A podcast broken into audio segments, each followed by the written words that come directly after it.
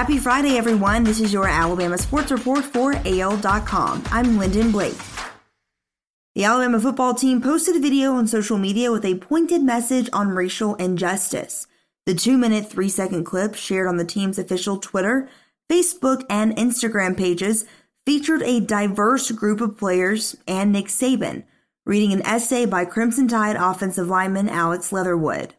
In this moment in history, we can't be silent read the tweet that accompanied the video. The message was one of unity, honoring the past and building a better future for race relations.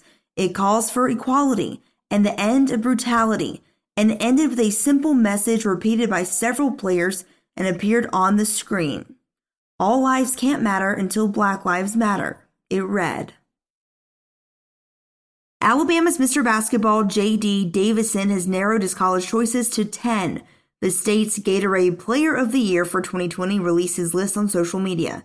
The teams are Auburn, Memphis, Georgia, Kansas, LSU, Louisville, Arkansas, Florida, Florida State, and Alabama. The 6'3 Davison capped his junior season with what likely is the year's most defining moment. In a 61 61 tie against Barbour County in the Class 2A title game, Davison dribbled out most of the final two minutes of the game, made a move to the basket, then stepped back and drilled the game winning three pointer from the top of the key with a second left for the Calhoun win. Williamson linebacker Robert Woodyard has committed to Alabama for the 2022 recruiting class. Lions coach Dedrick Sumter confirmed to AL.com Thursday. The 6'2, 220 pound player is rated a four star recruit and the number five player in the state for the 2022 class, according to 24 7 Sports. The rising junior also has offers from Auburn and Georgia, among several other schools. Tua Tagovailoa gave high schoolers advice on how to handle social media. Tagovailoa could speak from personal experience when he gave advice about dealing with social media trolls during the Miami Dolphins annual High School Media Day.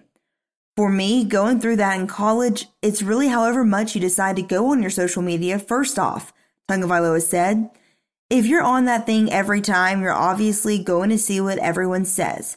If there's someone that likes to post just to post because you like the likes or you like the comments, you're going to see that.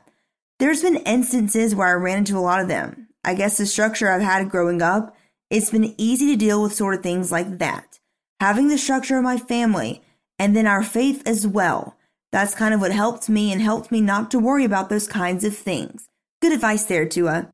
That's your Alabama Sports Report for AL.com. Thanks for listening. I'm Lyndon Blake.